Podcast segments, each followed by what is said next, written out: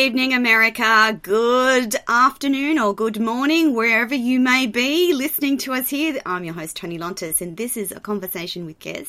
And I will introduce you to my gorgeous co host and guest in a moment's time. Now, welcome back to the show. This week, I want to remind you that Payo is listening live online, ready to take your comments, questions, and provide links to anything that we talk about today.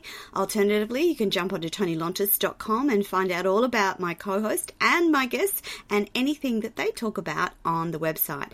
You'll also catch the replays of these live shows on Binge Networks USA, Hero Go TV USA, and of course the Toni TV channel app available on all Roku, Samsung, and LG smart TVs across the planet. Now, as you know, uh, this show is co hosted with the gorgeous international best selling author Kez Wickham St. George, who is also an artist and a mentor.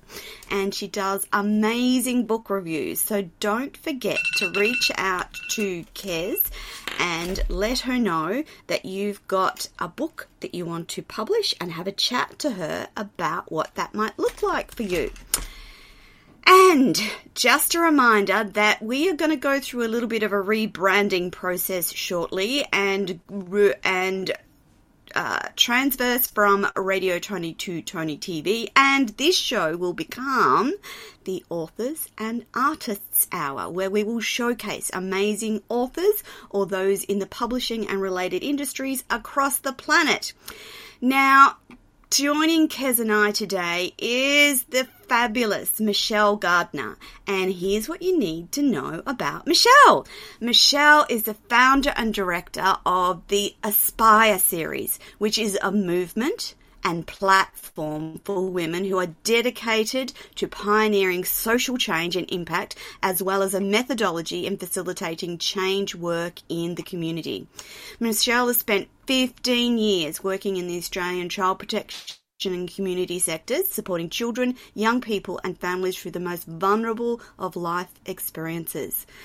Through hearing many of these life stories, Michelle became most passionate about raising the aspirations of young people and women and was greatly inspired in her work with the Aspire series. This passion parallels Michelle's own experiences of working to define her own voice and use this to build a life that she too is proud of.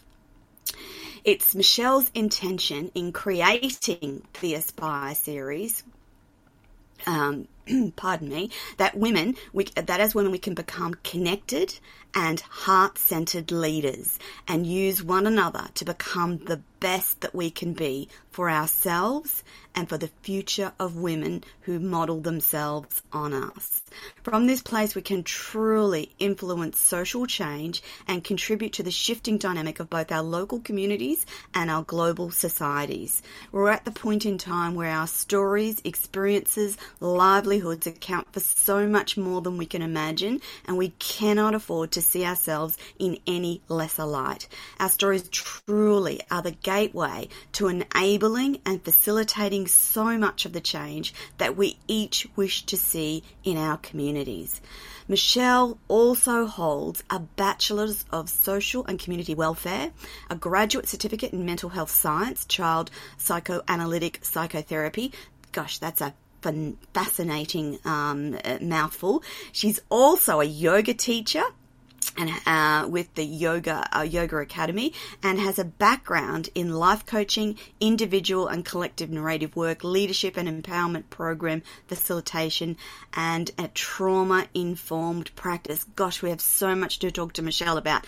She's also a published co-author holds an australian not-for-profit board experience for survivors of sexual abuse and volunteer experience with refugee communities. Now in her spare time she loves to dance do yoga, cook, and chase the sun. She lives in Bali, Indonesia, and both Kez and I are delighted to welcome Michelle to the show. Good morning, Michelle, and welcome back, Kez. Thank you. Good morning, Michelle. Thank you. Thank you. Good morning. You know, when Toni was reading your bio, when Toni was reading your bio, I thought you're too young. You're much too young You've got to be a hundred years old to do all that stuff you've done. It's amazing. What an amazing woman you are. You know, I there was one point where I got teary because, like, when you're writing it, it's very different to having somebody else read out, and you're like, "Holy crap! Actually, that's true." yes, yes. I think we're done. I think everything's already said there. do you know?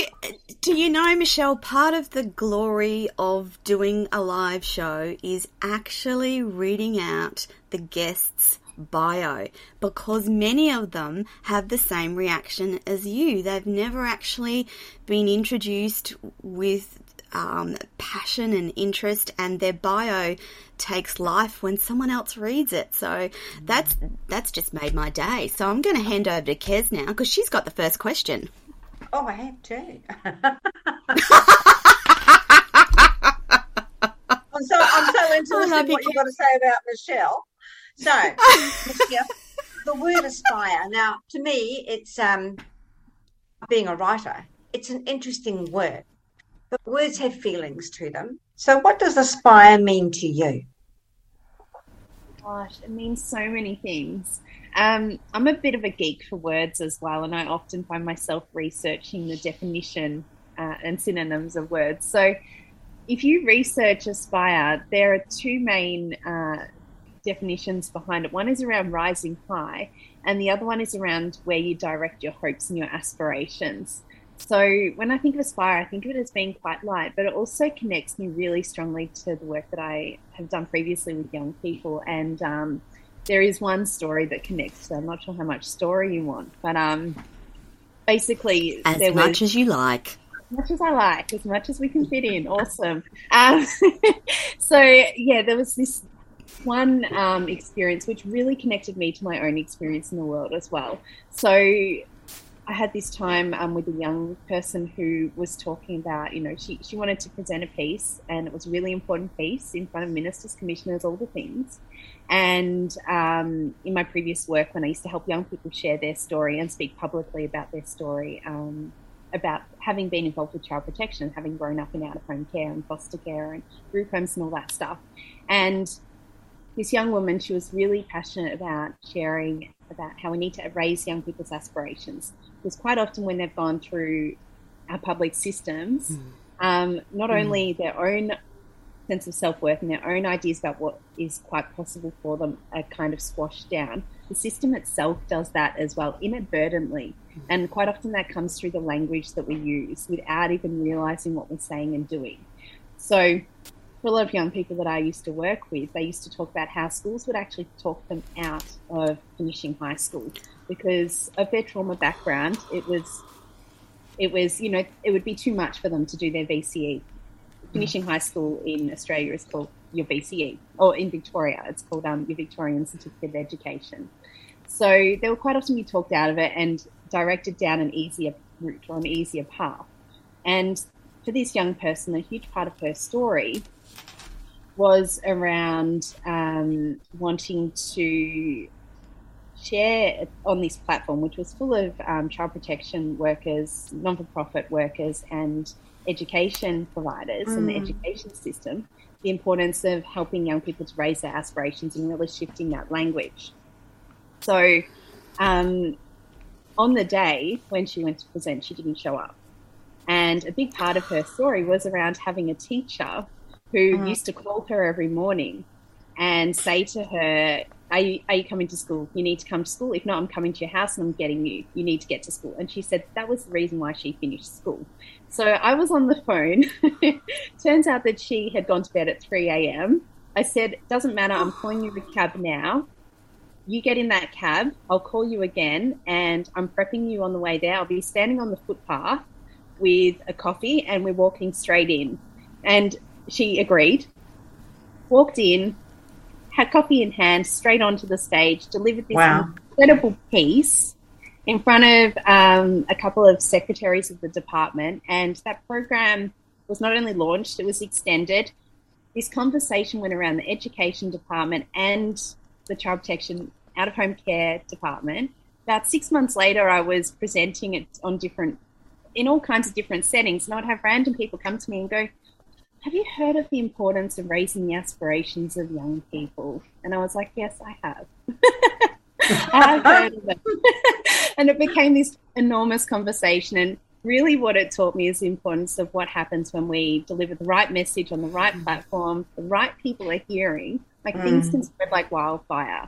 So there are so many messages in that. Um, mm.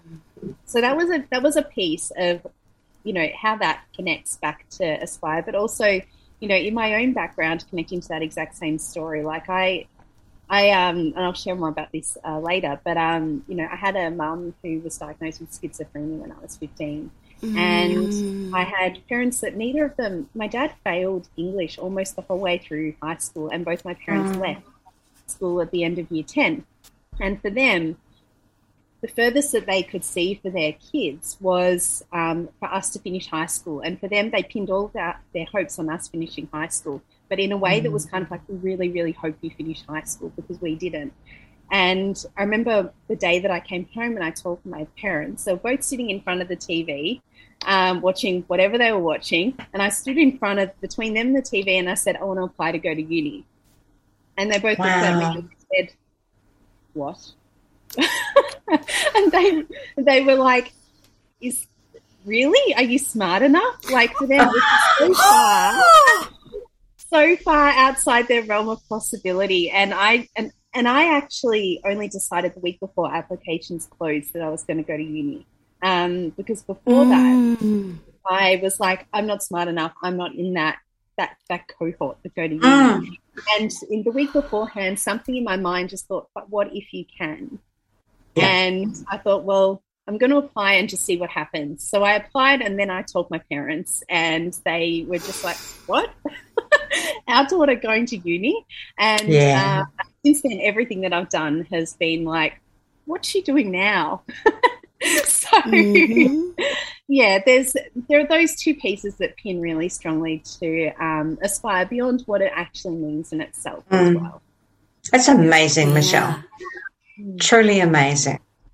And I bet you, I bet you're glad that you went and actually applied to go to uni now.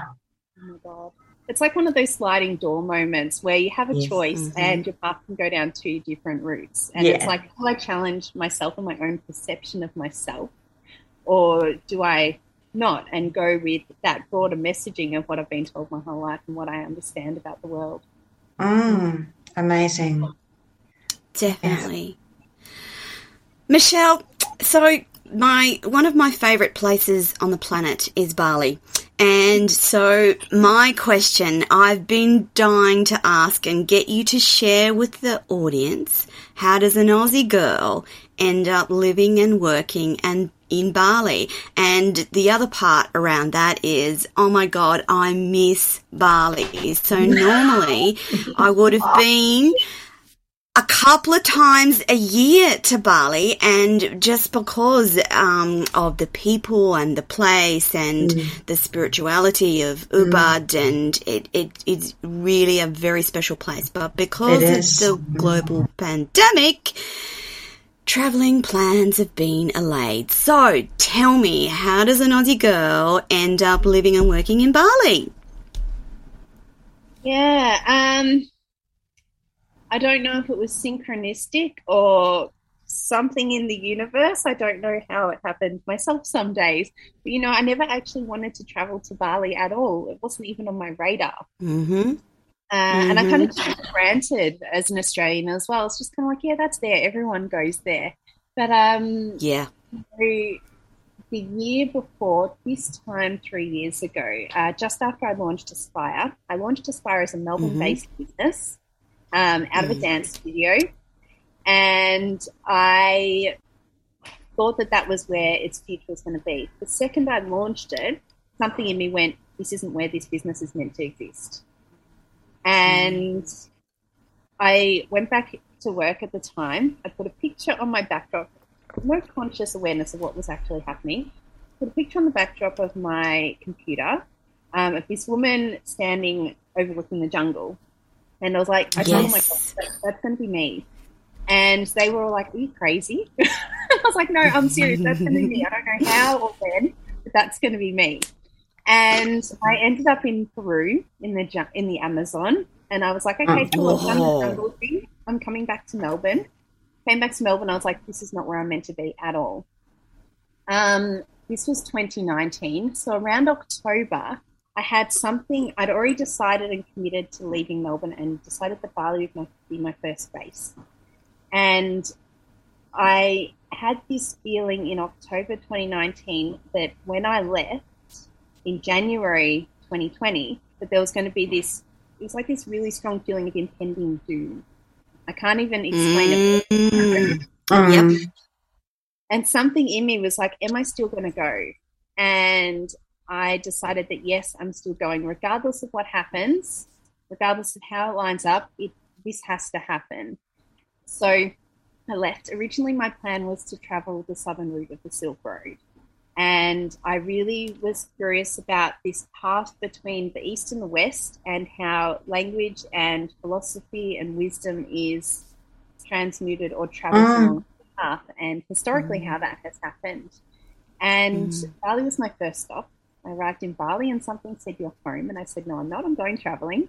I went to leave um, at the beginning of March 2020 and something said, No, no, no, you're staying here. And I was like, Nope, I'm going traveling. See ya. I left for a wedding on the 1st of March in Penang. I went to that and then I went to Vietnam, which was my first travel stop. And I was like, Right, now I'm going to plan my trip. Um, I've done Bali, I've done the wedding. And I just watched as the entire travel route, like dominoes, shut down. Yeah. and I called yep. my family in Australia and I said, What is happening? And they said, You've got to get somewhere safe, assuming I would come back to Melbourne. Yeah. And I was like, Something in yeah. was like, You cannot go back to Melbourne. And so I said, I'm coming back to Bali. And they're like, Okay, at least. Good judgment on that one, Michelle. yeah. Yes, very good. And, um, yeah, so it, it end, it was literally a spur of the moment decision. I called a local friend in Bali at 11 p.m. and I said, I'm going to sleep on this, but I think I'm flying back to Bali. I woke up at 4 a.m. I messaged her and said, I'm getting on the next flight. I'll see you at the end of today. Booked the wrong flight. It was for a week time. I was like, I still have to get, I still have to get to Bali. I literally was, was like out of a movie. I was chucking stuff in a bag throwing it in the back of the car, calling the guy who owns the accommodation place, saying, "I'm getting on the next plane to Bali. See you later." The airport, was dead, and I was like, "I've booked the wrong flight. You need to get me on this flight today to Bali." No one was on it anyway. so by the end of the day, and then when I got to Bali, I had people from all over the place, people I don't know contacting me saying, What are you doing staying in Bali? You need to get back to Australia. And I was like, You don't even know me. Mm. Mm. Whatever. Um, the day, every day I was checking all the things. The day that there stopped being flights um, yes. to Bali, I just felt the hugest sense of relief. And I was just like, I'm locked in an island. People, I don't, it doesn't matter. How bad can that be? I'm not coming back to Australia. You can stop trying to convince me. There's not a flight off the Wonderful. Yeah, insane story. So that's how mm. I ended up and staying, and that was almost two years ago. Um, yeah, January. How many years ago? Two. Two, two years. Wow. And yeah. you've moved about. You've moved about in Bali. Yes, I have. Uh, so I've been in Ubud for about eighteen months out of that two years. So yeah, but it's it's not the Bali you would remember. It um it's very different. Like imagine Bali without tourism. Oh. that sounds divine to me, quite frankly, Michelle. Uh, that sounds like pure and utter bliss to have the Balinese people and country all to yourself. But it's not good for Bali, is it? Very tough for Bali. Very, very tough for Bali. Mm. Yeah. Yeah yeah, yeah. It's basically mm. you know the majority of I think it's like ninety percent of the income comes through tourism. Yeah. So yeah, yeah very tough. Mm. Michelle, yeah. before I hand you over to Kez for the next question, um, do you see that improving? Have you seen any more tourists uh, turn up yet, or is it changing, or is it still really bad? Mm. Um, the borders are shut for tourism as such. They've made it easier to come in on a longer visa. So most of the people, most of the people that are here, if they're not originally from Bali, they're either expats who have chosen Yes. to stay.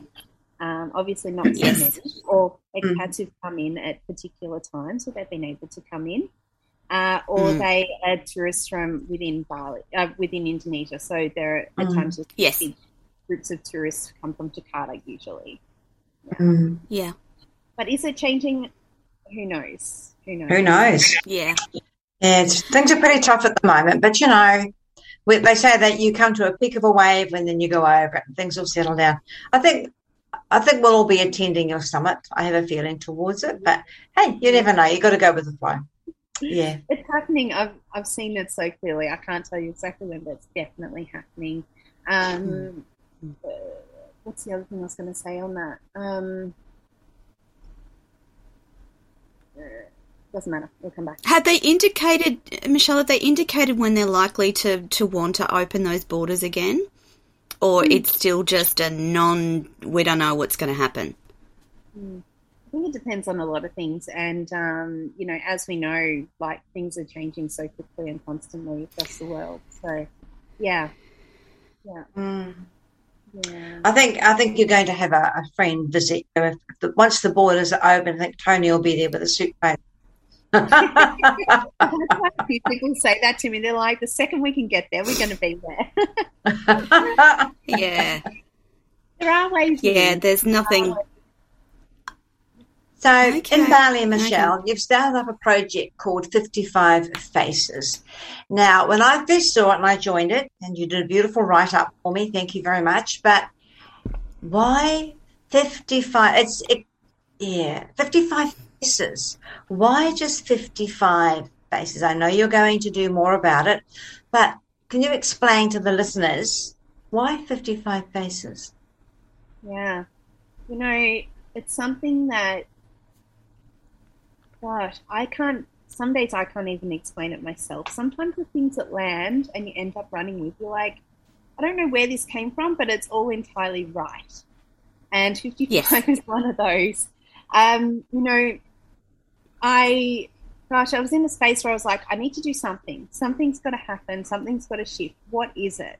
I'm so well and truly ready to create something epic. And I literally put out bits of paper on my dining room table and I started collecting ideas. And the thing that kept coming was to gather stories. Um, it's a huge part of my background. Mhm. And to ask women the same three questions and for the women to come from all over the world and to be as broad in demographic as possible. And Mm. originally I was thinking 30 stories in 30 days. That's logical. And then I was like, no, that sounds boring. I was Yes. like, I want something random that people go, why that? Mhm. And I remember the moment I was standing in my bathroom and I was like, universe, give me a number. And the number that came was 55. And I was like, okay, right, let's go with that. It's random. And it also seems like uh, a number that people would go, what the hell? That's insane. That's a lot of stories. And um, Mm. yeah, so you know, once again, researching the number 55 has been really interesting. Like five is the number of change and transition, and also um, positive change, but also change that's connected to soul purpose as well. So Oh.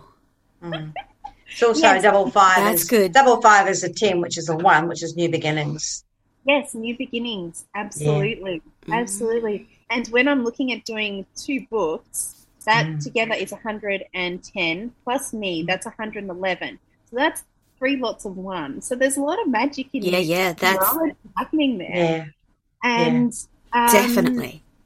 yeah and it's been really potent like women that i've spoken to who've really taken the three questions to heart it has been quite transformative because it's made them really look and think and turn inwards Mm. so yeah and why faces I know. I was going to do voices and then i because it was it was visual i was like no it'll be about the face so I Yeah. feel like there's a whole world to explore there in itself at some point as well. So Mm. yeah, I was just going to say, I have a, I have another friend who lives in Bali, and coincidentally, uh, she she's close to Ubud as well, but uh, she does face reading, and I'll have I know Mel. I'm friends Melanie. Mel. yeah, yeah. aha. See, don't you love it when synchronicity plays out across the? Oh my goodness! So, um, the 55 faces. Um, My question was around where you see yourself in 12 months, but I also want to I, actually, before we answer that question, I really want to know about your dreams for the summit, what that looks like, where it, you, you're not actually sure when it is, but you do know perhaps where it will be. What does that look like, Michelle? Yeah. Um, I'm seeing it in 12 months in January 2023. I feel like that's going to be the time for it. Um, I was mm-hmm. looking at November 2022, but I don't want everyone coming to to Bali when it's just raining all day every day. So I think January yeah. is safer. Um, and I feel like 12 months out is a good timeline as well. So how do I see it? Mm-hmm. I imagine it's in Ubud um, up in the up in the hills.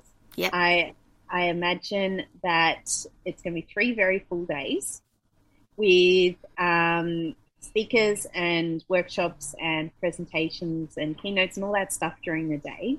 And then in the yeah. evening, an event every night. So imagine the first night is mm. going to be the coming together of women from the two books. So Balinese women yes. or Indonesian women with the women who um, have, have participated in the global book and that real merging of cultures and sharing of um, you know traditional wisdom mm. with, um, with, yes yeah mm. with, uh, the worldly Western wisdom, which in the conversations I've had with um, Balinese women in the last few months about what is really needed, that is that is key, and that is really mm. a kind of bringing of ideas from the outside with um, merging of you know what what the world needs to know um, mm. in, in, this time and age. When you think about there's a Dalai Lama who said that you know the Western woman would change the world. The second part to that is that the Western woman needs to meet the Eastern woman.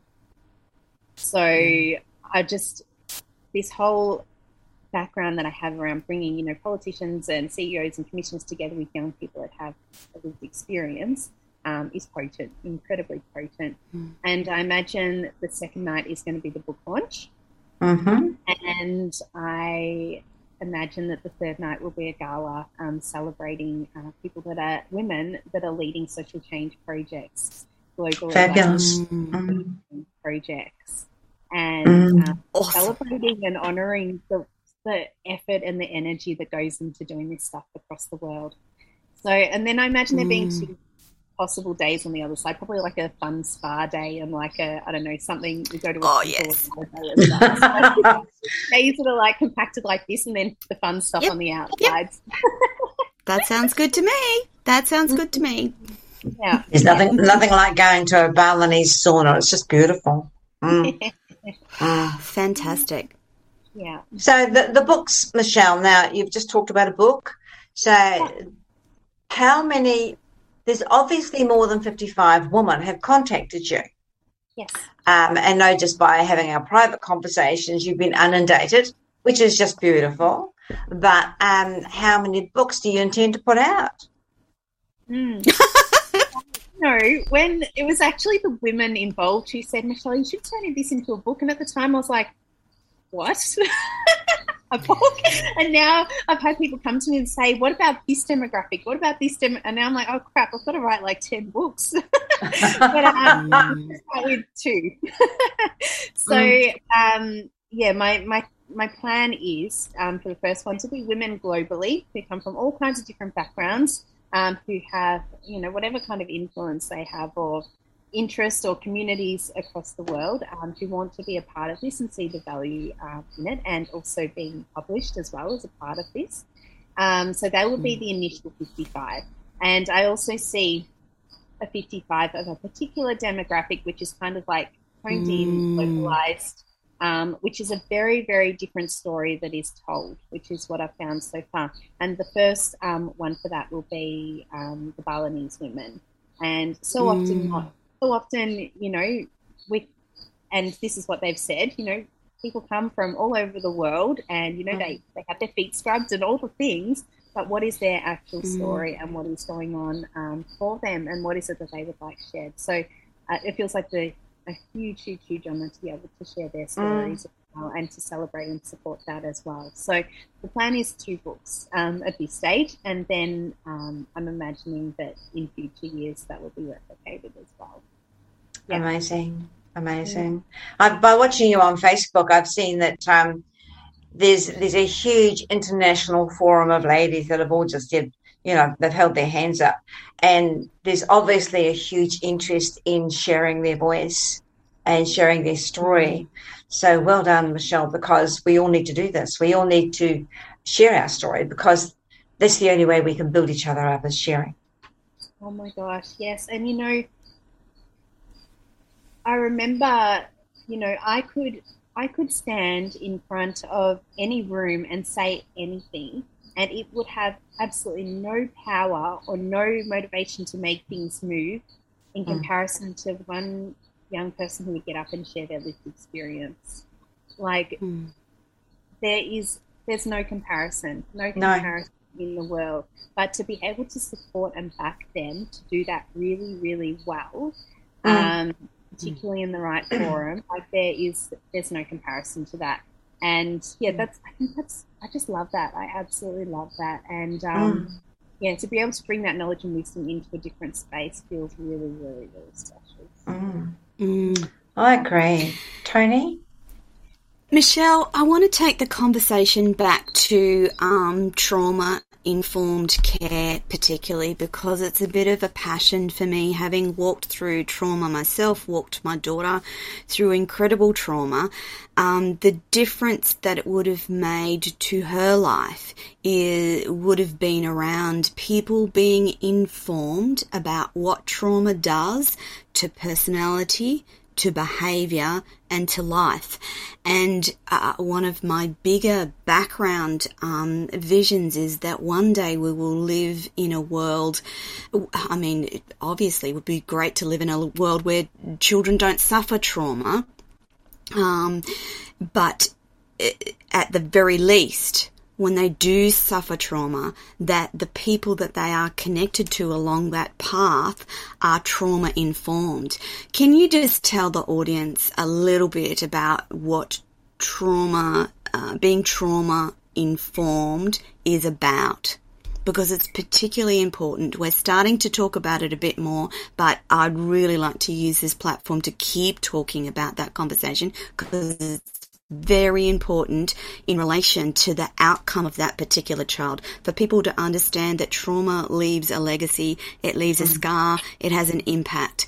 And the difference between that, the healing of that trauma is often from having informed, trauma informed care. So can you talk a little bit about that for us, please, Michelle? Yeah, absolutely. Great question. I think, um, you, you are right. Like the conversation around being trauma informed has become a bit of a buzz thing in the last years. Even the word trauma has become a bit of a buzz thing. Mm. Um, something mm. never spoken about not so long ago, or very rarely spoken about and very rarely understood a few years ago. It's now, you know, all of a sudden, in some way, like lots of people are talking about talking about trauma, yeah. which is better. Yes, better. In some ways, I um, and sometimes I worry that in some settings it can be a little bit over over sensualized. Is that the word as well? And not fully, not well contained. Yes.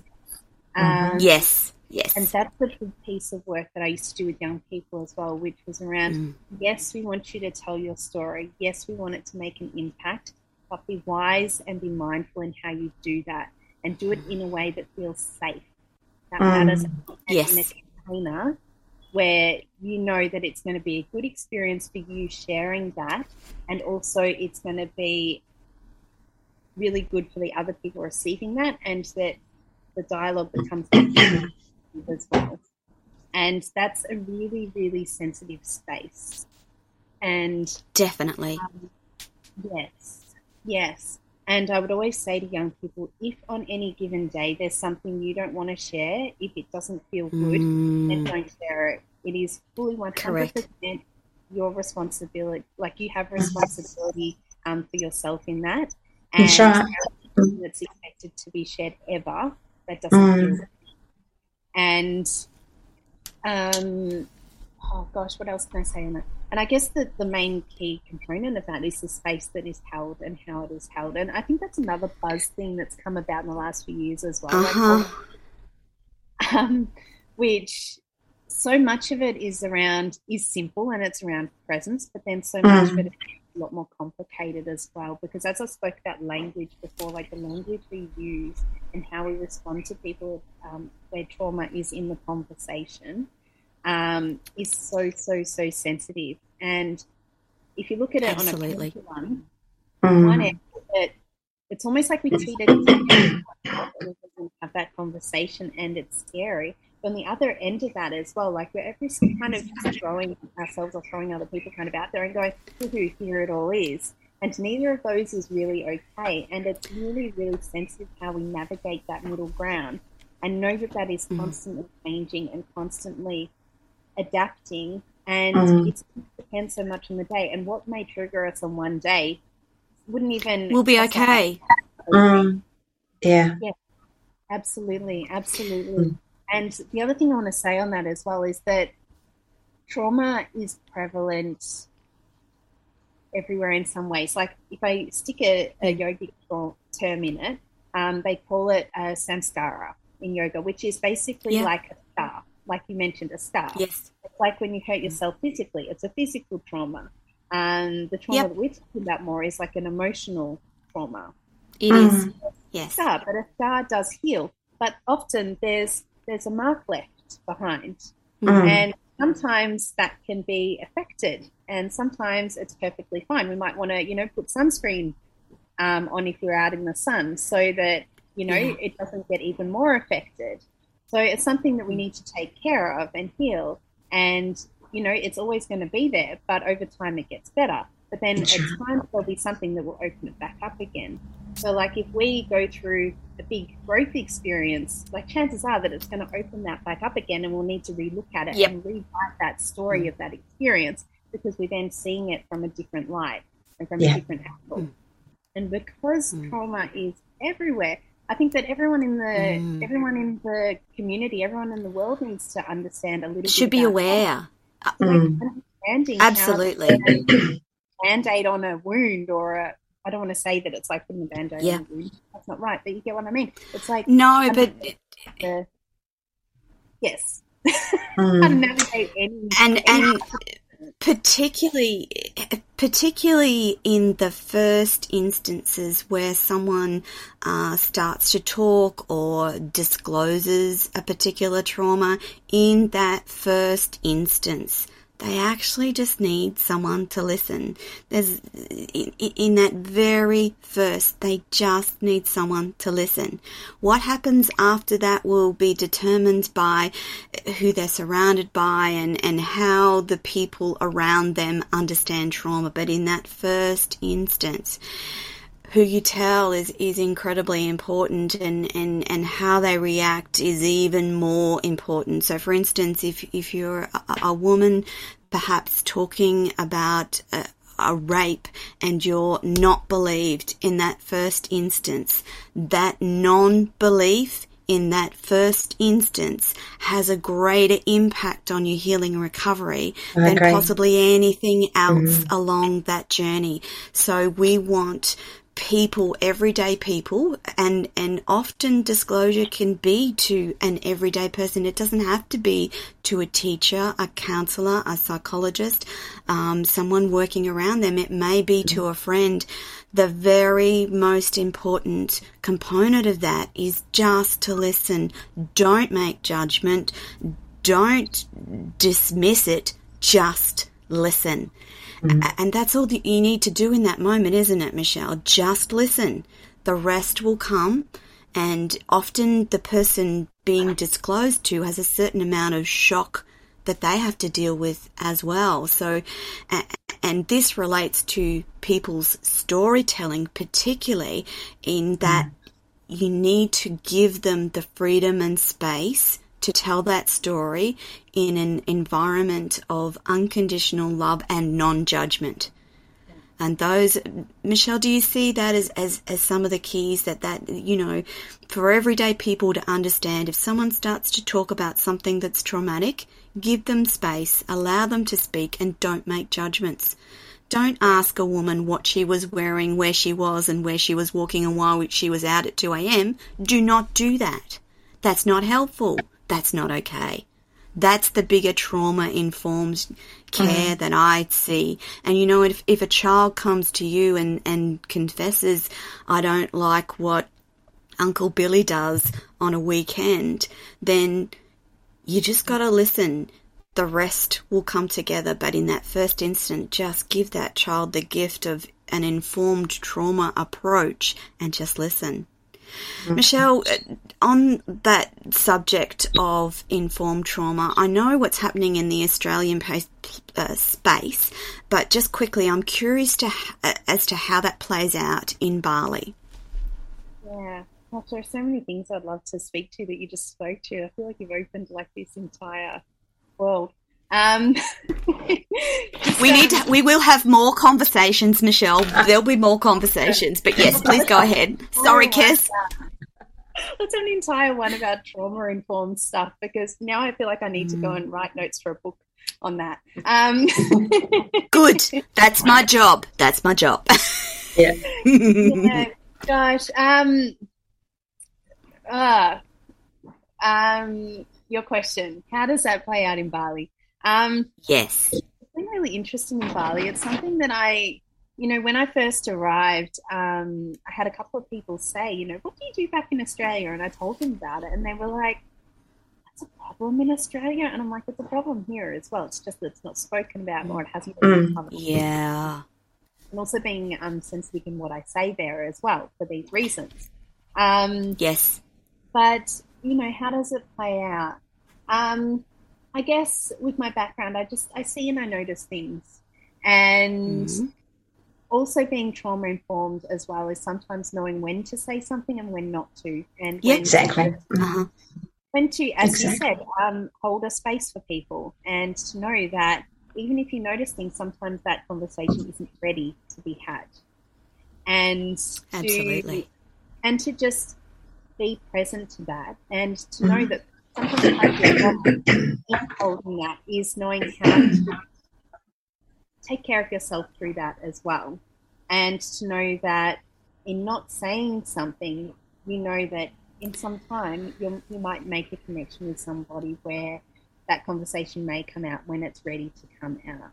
And even mm. if not mm. said directly, often I'm, I'm, reflecting on some of the kids I used to work with as well here sometimes there will be yes. little things that are said along the way and little hinters that you go, okay, at some point in the future, there might be um, a conversation that is had um, where there might be a disclosure.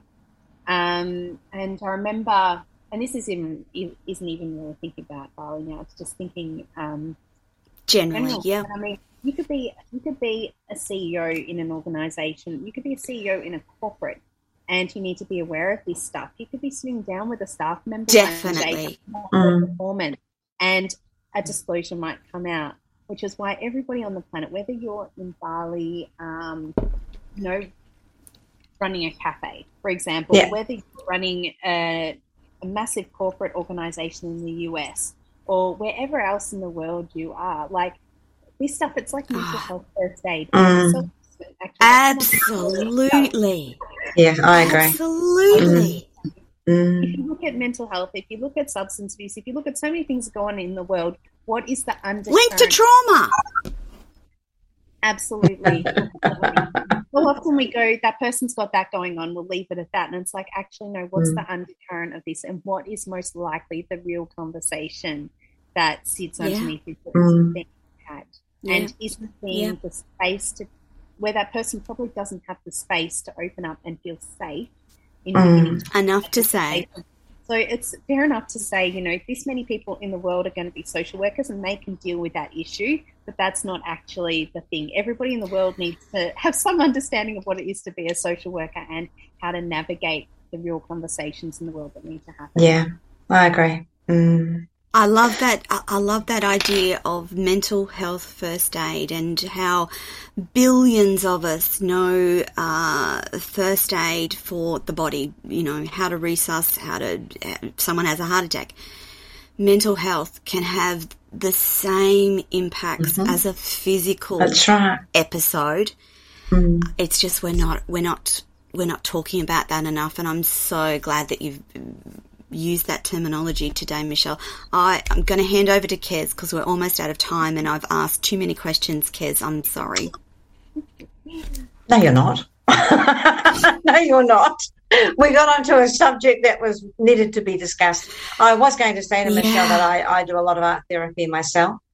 Um, and watching as children speak, even teenagers mm. and young adults, as they speak, mm. they they draw. You'd be amazed what comes out because not only are you the listener, you're watching and you're watching their response to the questions that are being asked. So, yeah, art therapy for me is huge. And I use it in a lot of places. Uh, when, especially when someone says, I want to write a book and I want my daughter to join me, and you think, let's do it this way. Let's do some art first. Yeah.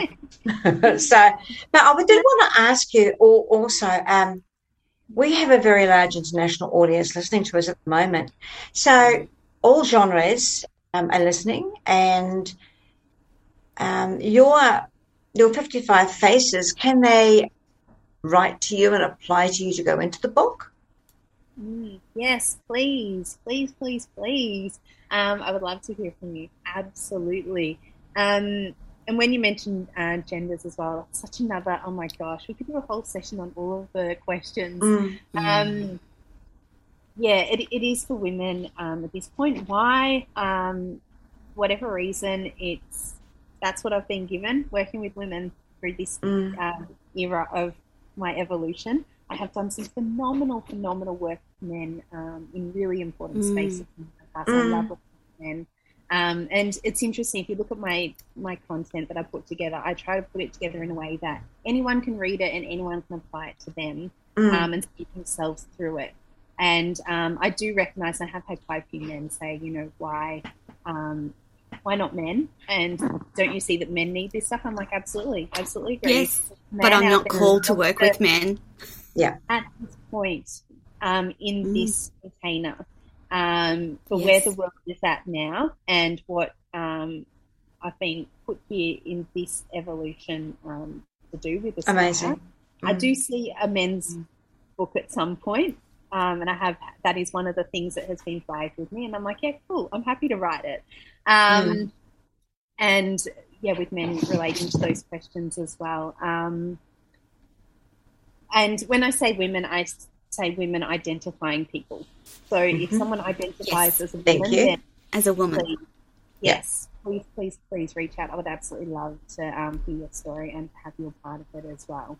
Yeah, fabulous. Yeah.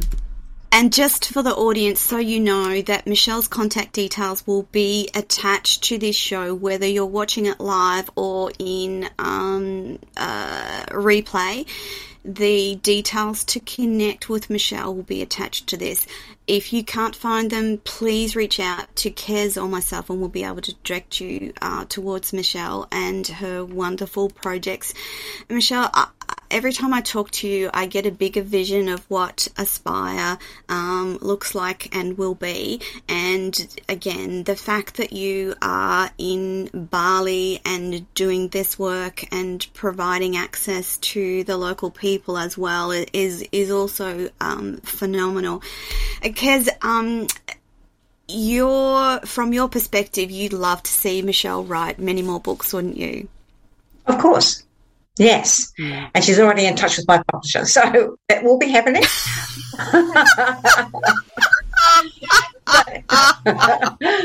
but, yeah. And that I, publisher is.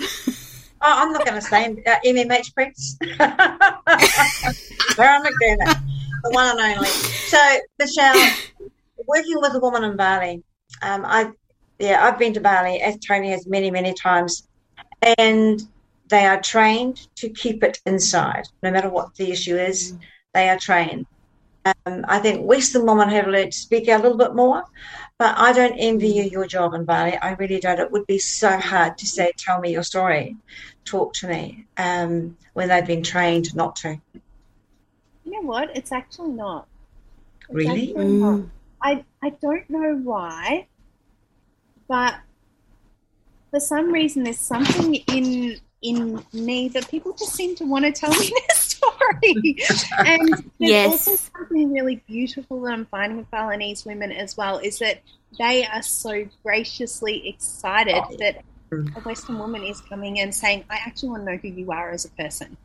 Yeah. Like I actually mm. want to know. Share with Beautiful. me, talk to me, mm. tell me what you want to share. So mm. there's something really magical in that shifting dynamic as well. Yeah. Mm. That's awesome. Yeah. Phenomenal. Wonderful. Phenomenal. You're doing beautiful work and thank you so much. From all the women, thank you. Uh, Michelle, before we run out of time, um, so your key projects at the moment are the 55 Faces, and you're calling on women from all over the world to get in contact with you and tell you their stories. Um, and then the next big body of work is around the summit that you're planning in the future. Um, what else is in store for Michelle in 2022? Ah, there's so much. Oh my gosh. Um, there are a few other bits and pieces. They're the main ones. Um, there's um, mm. I've got um, the social synergy as well, which is aimed more at social and community workers and providing a yes. space for them, which is so important. Especially, I couldn't even imagine, to be honest, what it would be like being a social worker right now. Um, oh yeah.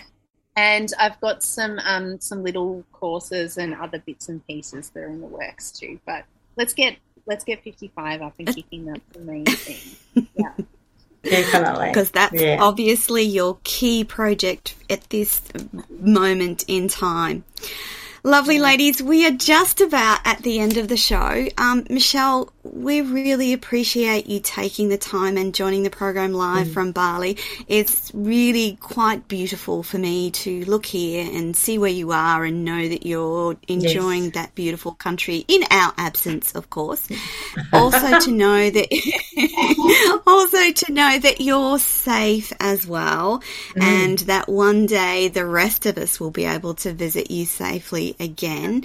Just Can't once wait. more, that that project that uh, Michelle is working on is 55 Faces, the stories of women. And if you want to look up um, the Aspire series as well or connect with Michelle, please do. Michelle, um, do you want to read out live your best email for us before we run out of time? Yeah, so hello, H E L L O at theaspireseries.com. So, yeah, the Aspire series. That's T H E A S P I R E dot com. Um, Kez, oh, did I say it wrong? The Aspire series. Oh, I yeah. forgot the series. Oh, humble apologies. The aspireseries.com. Goodness gracious me. Okay, tongue tied. what a wonderful conversation to have with you both today. Kez Wickham St. George, thank you so much. Anyone listening today who wants help with a book idea, Kez is your person. If you want to tell your story, Michelle is your person. And today, I'm Toni Lontis, the co-host of A Conversation with Kez, and we'll be back next week with another amazing guest on the show. And that, my friends, is your lot for this week. Tune in next week. Bye for now. Bye-bye. Bye bye. Bye.